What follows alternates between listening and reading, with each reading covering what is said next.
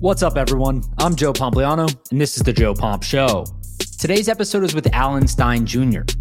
Alan is a keynote speaker, author, and performance coach. He spent more than 15 years working with the highest performing basketball players on the planet, including NBA superstars Kevin Durant, Steph Curry, and Kobe Bryant. We discuss the personality traits that make elite athletes exceptional, how to overcome failure, the keys to maximizing performance, the importance of a routine, and much more. I really enjoyed this conversation with Alan, and I hope that you do also. But before we get into it, let's quickly run through today's sponsors. This episode is brought to you by Whoop. I've been wearing a Whoop for several years now, and it has made a massive difference in my life. It's the only tech product that I wear 24 7, so it's pretty cool to see people like Patrick Mahomes, Rory McIlroy, Michael Phelps, and Justin Bieber wearing one also. Whoop automatically measures your respiratory rate, oxygen level, resting heart rate, heart rate variability, calories, and activity levels throughout the day. Sure, it might sound complex, but Whoop interprets the data for you so it's easy to digest and actionable. And now, their 4.0 is officially back in stock and shipping in real time. But here's the best part Whoop is offering my listeners 15% off their Whoop 4.0 right now with the code JOE at checkout. So go to Whoop, W H O O P dot com and enter Joe at checkout to save 15%. Sleep better, recover faster, train smarter, and now feel healthier with Whoop. Next up is Element.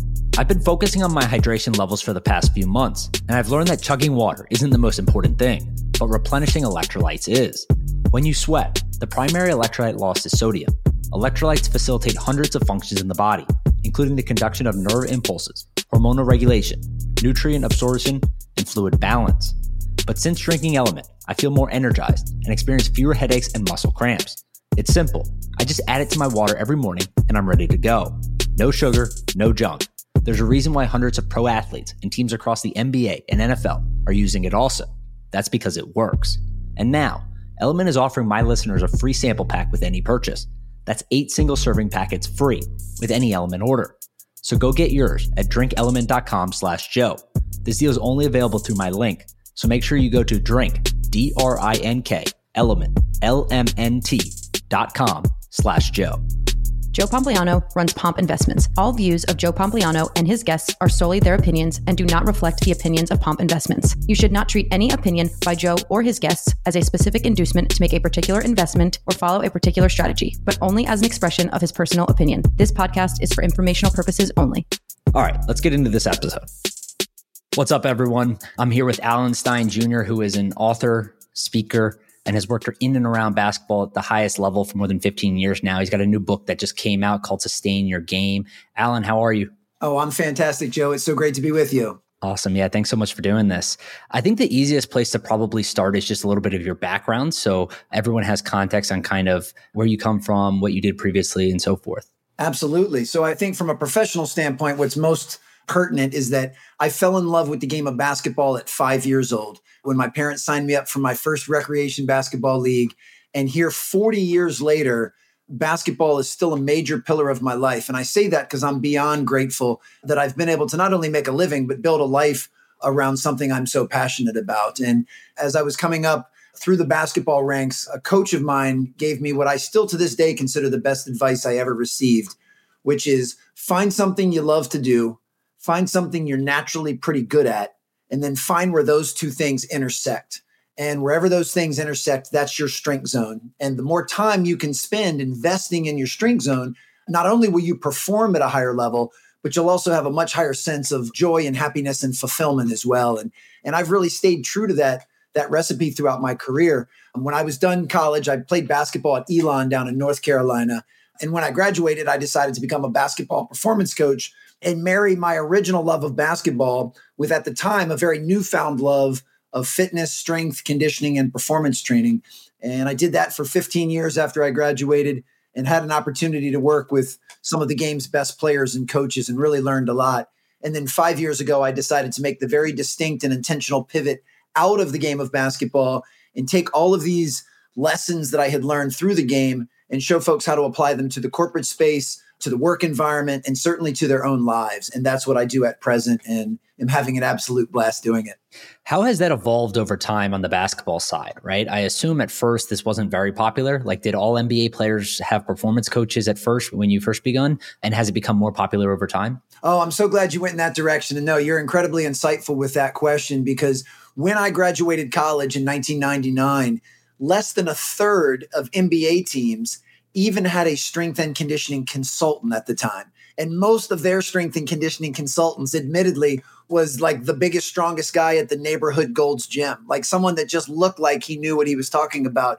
So to go from 1999, where this really wasn't even a thing at the highest level, fast forward to present day, where not only does every NBA team have a strength and conditioning coach, they have an entire performance department that usually employs 25 to 30 people and ranging from strength and conditioning coach, athletic trainer, massage therapist, nutritionist, chef. You know, I mean, it's remarkable how far that's come. And it's even trickled down now that most of the the most prominent high school programs in the United States have strength and conditioning coaches. So yeah, to see that journey over the last, you know, 20 to 25 years has been really cool.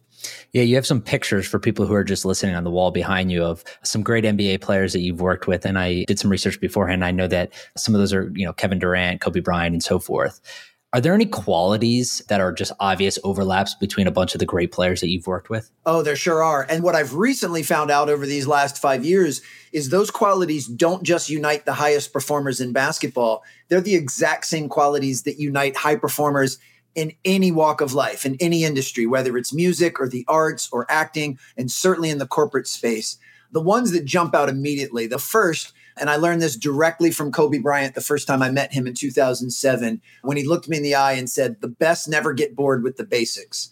And it's been my experience that every high performer in any craft has a respect, a profound respect for the fundamentals, for the basic building blocks that it takes to be good at their craft that they don't look to skip steps and they don't ignore things because they're basic, you know, trying to chase something fancy or sexy. They stick to the basic building blocks and they don't deviate from those. So that's certainly one trait.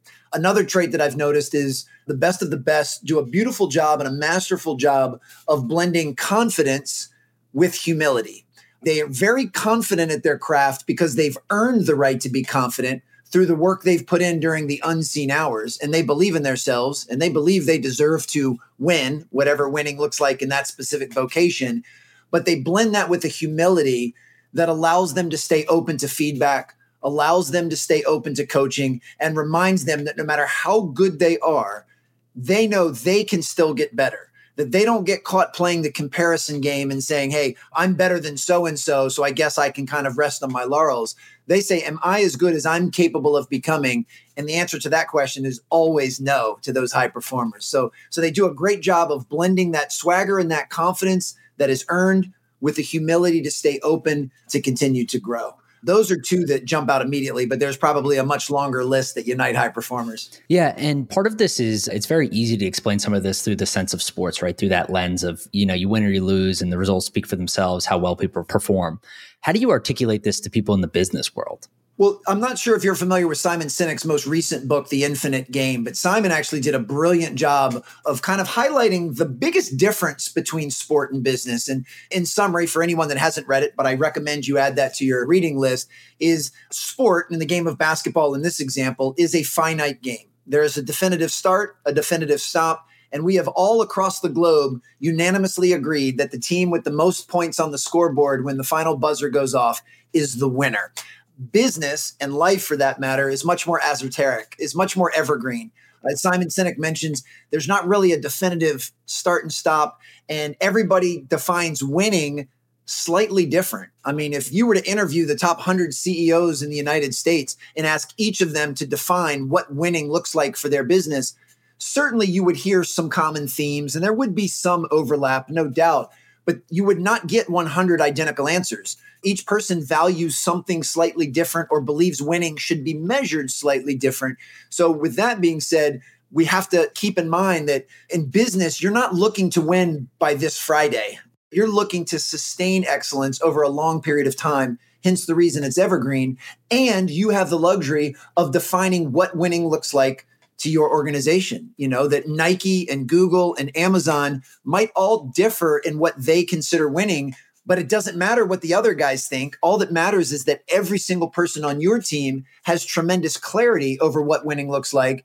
And everybody within their role is making a maximum contribution to make that happen. And to me, that's what makes business so fun you know that we actually have some room to play and we have some room to be creative in defining what excellence looks like the main focus of your new book, Sustain Your Game, is around the idea that you can constantly get better, right? You're constantly evolving and looking to achieve the best part of yourself. How do you educate people on the best process to do that? Is it simply just 1% better every single day, 2% better every single day, and it compounds over time? Or do you think about it in a different context? Well, the incremental progress and compounding interest is definitely a key tenant and component. And that's another thing that I've learned from high performers. Most of them are at such an elite level because they've been doing this for years, if not decades, that there's just not room for them to make these giant cavernous leaps in performance. If you're Tom Brady or you're Beyonce or you're Warren Buffett, you're already in the upper 01% of people in your field. So all you can hope for are little minor tweaks, little minor incremental improvements. So that's, yeah, that is absolutely a core component. But another component to the book is in order to sustain excellence for long periods of time, you have to find meaning in your work and you have to enjoy your work. There has to be a sense of fulfillment that when those things run out and stress and stagnation and burnout start to escalate, that's when you have a major problem. So part of it is sticking to your purpose, sticking to what you find meaning in, sticking to your core values, sticking to the things that you're curious about and fascinate you, that light you up. Because when you can have that type of intentionality and excitement around your work, and you believe you are making a contribution to something bigger than yourself or bigger than your personal bank account, that's what will allow you to do that for long periods of time. I mean, when you look at the folks that I just mentioned, Tom Brady doesn't need to keep playing football to make more money. Beyonce doesn't need to put out another record or go on tour again because she needs more money. And certainly Warren Buffett's in that same category. They're at a point now where that's just the byproduct of doing what they love and their commitment to excellence and commitment to high performance in their chosen vocation. How do you think about overcoming failure, right? Because I'm sure this is something that comes up a lot, not only with professional athletes, but in the world of business too, right? If you lose a deal, if you don't get a promotion or things along those lines, there's wins and losses in life in any kind of career. How do you manage the losses? The most important part is just reframing how you view failure so I'm 46 years old. So I'm basically a product of the 1980s. And when I was younger, failure was considered a bad word. I mean, it was the other F word that you did everything in your power not to fail. You didn't want to fail a test or a class or an exam. You didn't want to get cut from the basketball team. Any of those things that, you know, would be deemed failure, you did everything you could to avoid. And now, you know, hopefully after some life experience and some earned wisdom and a new framed look at life, I no longer look at those things as failures. I just look at them more as stepping stones and as feedback to help you, you know, narrow the focus on where it is that you're trying to go. So while failing in anything never feels good in the moment, and that's okay because sometimes that uncomfortableness or that pain can be the fuel to drive you forward. But now when I fail at anything in my life, and trust me, that happens pretty frequently, I just simply take a deep breath and I go, okay, what can I learn from this? like what is this failure? Where's the opportunity to learn a lesson from this? What is this teaching me? Because i don't want it to go in vain. Second thing i do is i have an attitude of extreme ownership and i don't blame complain or make excuses. I hold myself 100% responsible for whatever that failure was. And i ask myself all right how was i complicit in not getting what i want? What could i have done differently to potentially get a different result? And when i keep everything aimed at my own, you know, what I have control over, and then I try to pull the lesson out from it, then there's actually value extracted. So, yes, there's nothing wrong with it stinging or you know you being a little down in the dumps for a night when something doesn't go your way but then to me the key is waking up the next day with some unbridled optimism that says okay i don't love the outcome that i just got but instead of just letting that drag me down let me figure out what i can learn from this outcome redirect and course correct and pivot and now let's see if we can get a more desired outcome next time. Yeah, part of this feels like certain athletes are born with it to a degree, right? They just have a higher degree of mental toughness maybe than other people inherently. But certainly part of this feels like it can be learned and taught over time, which is something that you've spent a considerable amount of time, it seems, on doing, not only with athletes, but people in business. How do you think about bridging that gap? I'm sure you deal with lots of people that just are in a totally different mental state when you first get to them or you first talk to them than the likes of Kobe Bryant or Kevin Durant or any of these high world class athletes. How do you bridge that gap and teach them these things over time? Well, the first starts with that reframing and letting them know, hey, failure is never fatal and it's never permanent. So even though you didn't get the outcome that you wanted, in a business sense, you know, you you didn't get the promotion, you didn't make the sale, your team didn't hit the quarterly goal. It's not over because again, as we established earlier, this is evergreen. You know, there is no final buzzer. You can still work to re-earn that promotion or get the next sale, or you guys have another quarter coming up where you can actually blow through that goal. So part of it comes from that reframing and the learning process. And then it also just comes with the ability to kind of anesthetize yourself with pure repetition. If you're a basketball player, even if you're of the quality of Steph Curry, the greatest shooter to ever play the game, Steph misses six out of 10 three pointers that he takes. He makes, you know, roughly 40%, which puts him in the Hall of Fame, by the way, but he misses more than he makes. And in that vocation, that's just something we understand. I mean, it's same thing in baseball. If you hit three out of 10 times you're at bat, you're going to be in the Hall of Fame. You're a 300 hitter. So we just have to have that mindset in whatever it is that we're trying to approach. I mean, sales is another one where you have to learn how to be really resilient. Depending on what industry you're in and what it is that you're actually selling, you might be a world class sales professional and only close one out of 10 deals depending on your industry, if that one deal is worth multi millions of dollars, then things are going to be okay. Things are going to work out. So some of it is just getting the mere repetition. I mean, I've learned that firsthand now as a keynote speaker. I'm very thankful that I, you know, have a very full schedule and I get to do the amount of gigs that I'd like to do each year, but it's still a game of math. I mean, I get turned down for just as many gigs as I get the offer for. And as I mentioned before, while that never feels good in the moment, and while it would be my preference for every single organization, event, and client to want me to speak, the reality is that's not the case. I'm not always a good fit for them. And whenever that does happen, I have to ask myself, all right, what can I learn from this? How was I complicit? Was there anything I could have done differently to maybe get a different outcome? And many times the answer is no. Many times it's simply, I'm not the right fit. My background and my message is not the right fit for that specific client or their event and I'm at peace with that and I'm okay with that. So I can look at it with the neutrality of Steph Curry stepping up to shoot a shot and it you know falls a half an inch short and he misses. He doesn't let that affect the rest of the game. He isn't timid the next time he gets the ball because last time I happened to miss a shot. He has that next play mentality and that's something I've tried to build with myself is absolutely something I work with with both the individual clients and the organizations I work with is you have to have that whiteboard memory where you can just wipe the slate clean and always just move to the next play and don't take any of it personal. You know, look at everything through a lens of neutrality. Yeah, I like that a lot. Is there any individual, an athlete or business person that you look to and you say that's kind of the model for the mindset, the mental toughness, the routines, all of that that you point to and you say they have it all, they're doing it correctly? Wow, there's so many. And, and the interesting part is one thing that I've learned over time, you know, and many of the ones that I'm thinking of are folks that I've never had the opportunity to meet yet. I've consumed their content or read their books or listened to them on podcasts.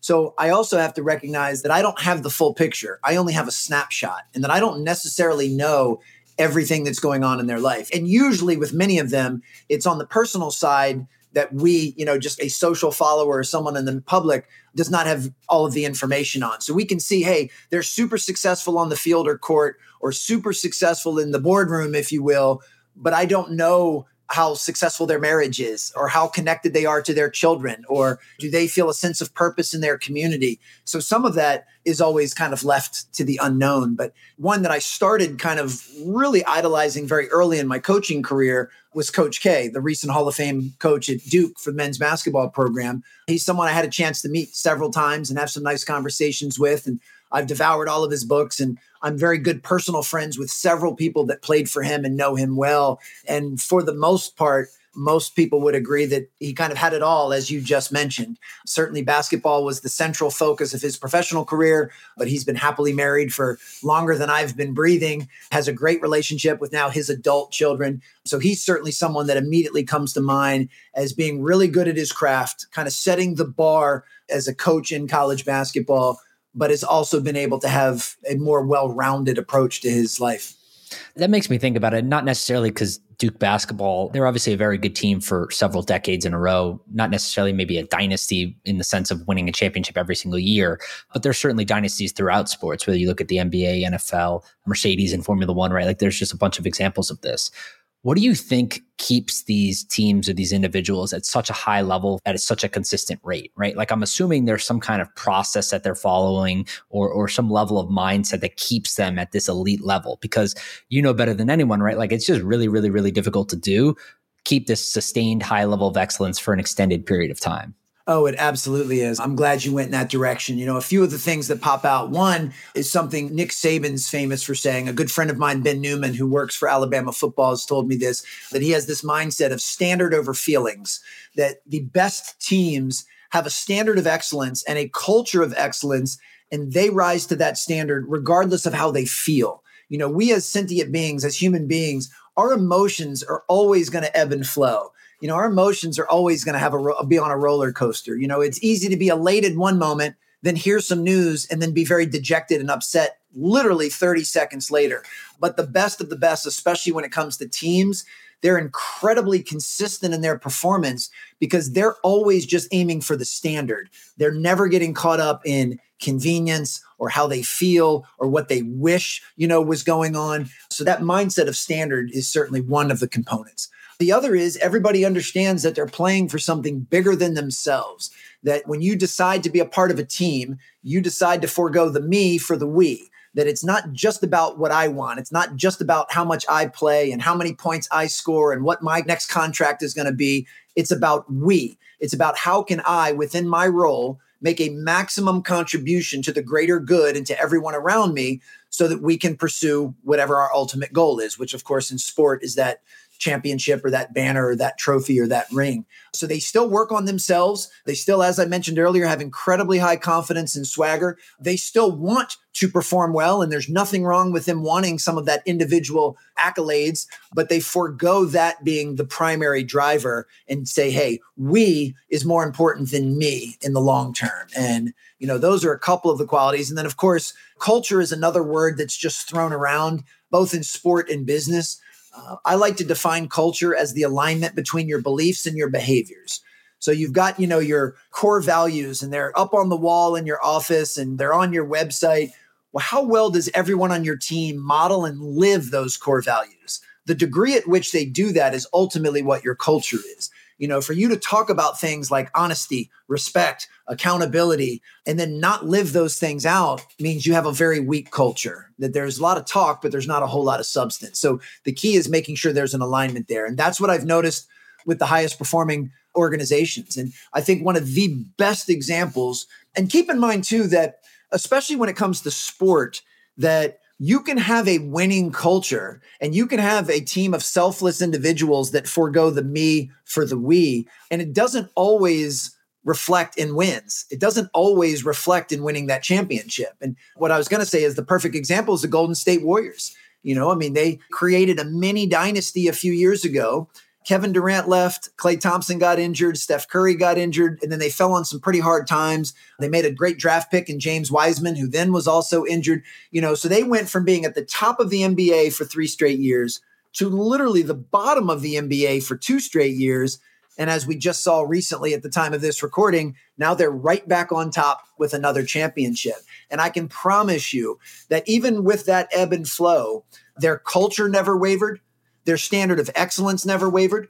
The players who were actually healthy and could suit up never wavered in their desire to pursue that. And even though you got slightly different outcomes, it wasn't from lack of culture. And the reason they've been able to get back on top is because those other things were so consistent. And, you know, they didn't necessarily have control over the injuries or some of the losses that they faced, but they still maintained that level of excellence. And that was fun to watch. I was glad to see them win it again because it wasn't like they won and then things took a turn for the worse and they threw everything out and said we're going to do everything differently. We're going to fire our coach. We're going to fire our general manager. We're going to bring in all new players. And that's what some organizations do.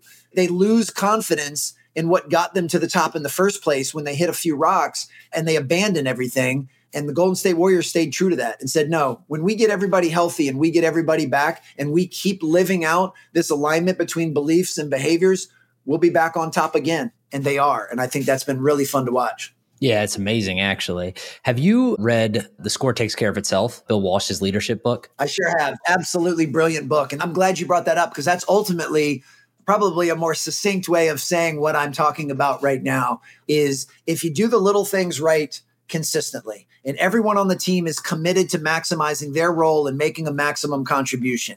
And you create a culture where accountability is a good word. People want to hold each other accountable to a high standard of excellence. You don't let feelings and emotions and what people say and what people do guide how you behave. When you do those things, the scoreboard will take care of itself. It might take a little bit to get there, but it eventually will. And it's same with business. You know, however you define winning, whatever metrics you want to look at, once you've decided and you have that North Star as a CEO, now your goal is to take your focus off of that North Star or scoreboard in this analogy and put it on what are the daily behaviors that my team needs to execute in order to make that a reality. And when you can get everyone with a high sense of buy in and believe in to make that a reality, then it just becomes the byproduct. And that's ultimately the other way of saying that brilliant title by Bill Walsh is winning is a byproduct of doing the right thing consistently. Yeah. Profits are a byproduct of doing the right thing in business consistently. So that's what's most important. It's not about the outcome or the goal,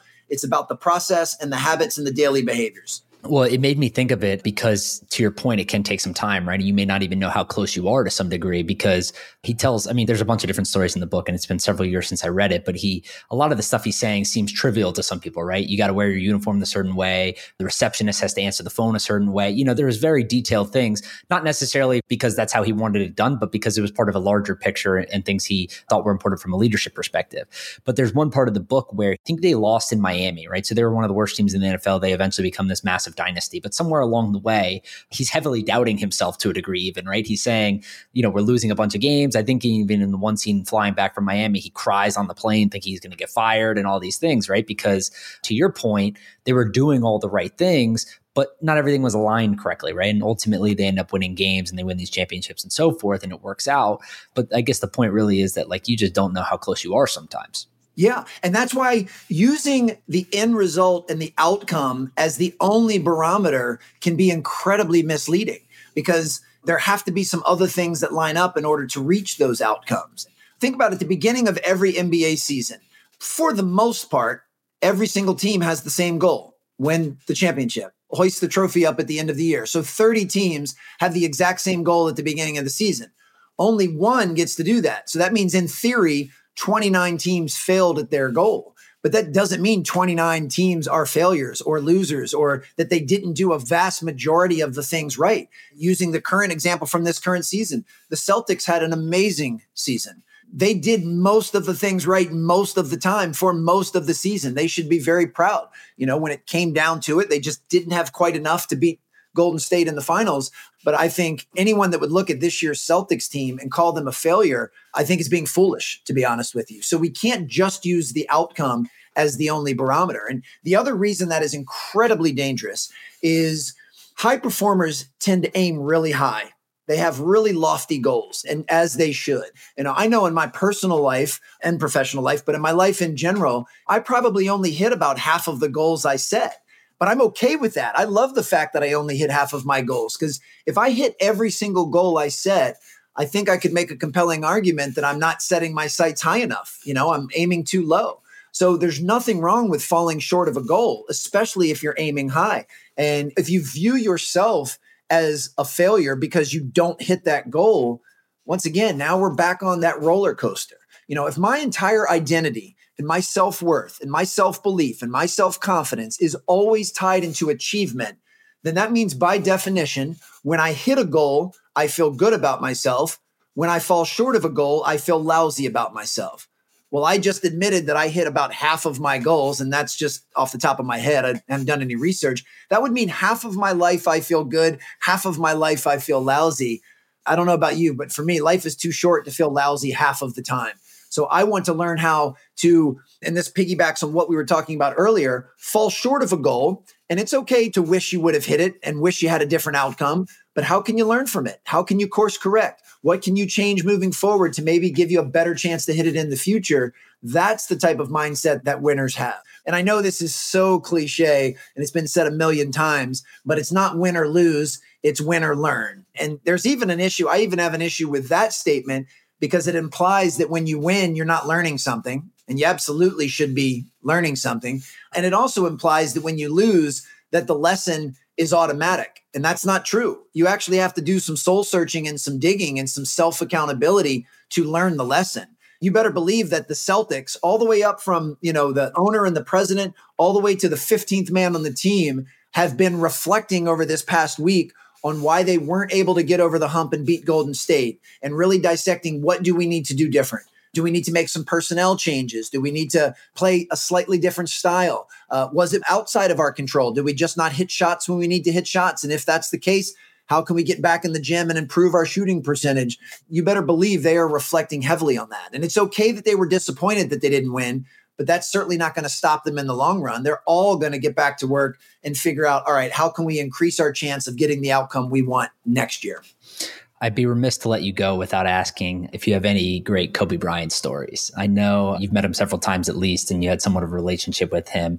Is there anything that stuck out to you uh, that really opened your eyes to the kind of player person mindset that he had? I sure do. Yeah. Uh, what I'll do is I'll give you kind of the Cliff Notes version, the shorter version, and then I've got a few different versions of the full story on my YouTube channel we can send folks to. But in 2007, when I met him at his first skills academy, I had a chance to watch one of his really early morning workouts. I mean, put it this way, I got there at 3:30 in the morning and he had already beat me to the gym. He was already in the gym working out, which is insane. And I watched him do some really basic footwork and offensive moves. And that's when I said at the beginning of our conversation, you know, I asked him point blank, I said, Kobe, you're the best player in the world.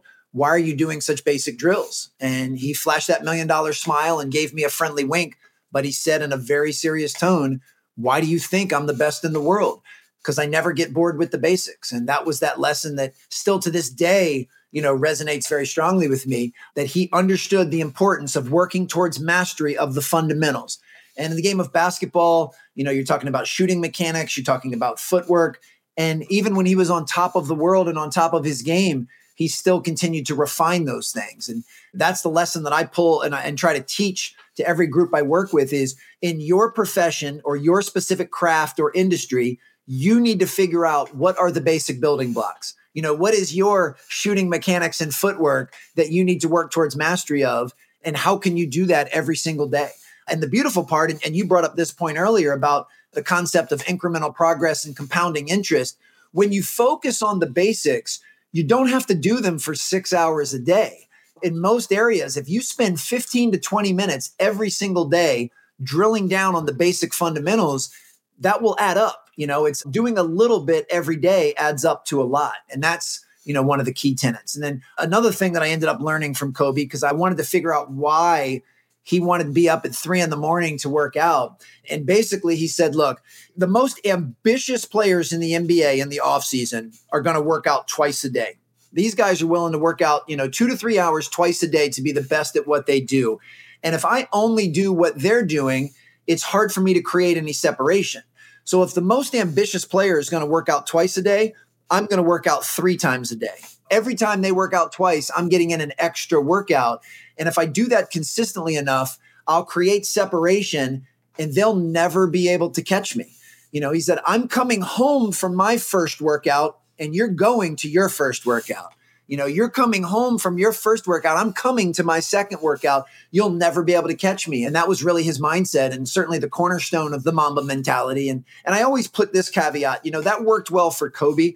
Generally speaking, as far as my life's philosophy, I'm not really in the camp of more is better. You know, I'm not in the camp that if everyone's working 12 hour days, I need to work 16 hour days. I come from a different school of thought, but no one can argue with Kobe's result. And no one can argue that that was pretty authentic and genuine to his approach to everything is I'm going to outwork you just with sheer force and sheer will and log more minutes and hours than you do, and I will beat you. And it worked for him. So the lesson that I pull from that is everyone needs to figure out what works for you? What is the approach and the mentality that works for you that gives you the edge? Those are two massive lessons that I learned from Kobe that I still apply to my life today. I love that. Before I let you go, where can people go find more about you on the internet, more of your content, and then where can they go check out the book?